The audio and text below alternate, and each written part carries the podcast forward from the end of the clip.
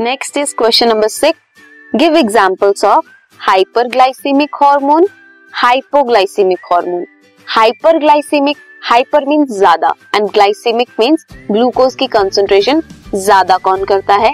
Hypo means कम कौन करता है? Hypercalcemic hormone calcium ion concentration को कौन बढ़ाता है?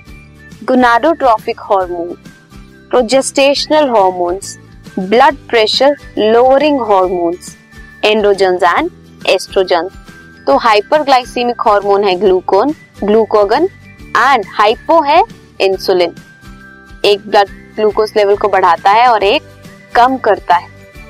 ये दोनों पेनक्रियास से सिक्रीट होते हैं, एक अल्फ़ा सेल से और एक बीटा सेल से।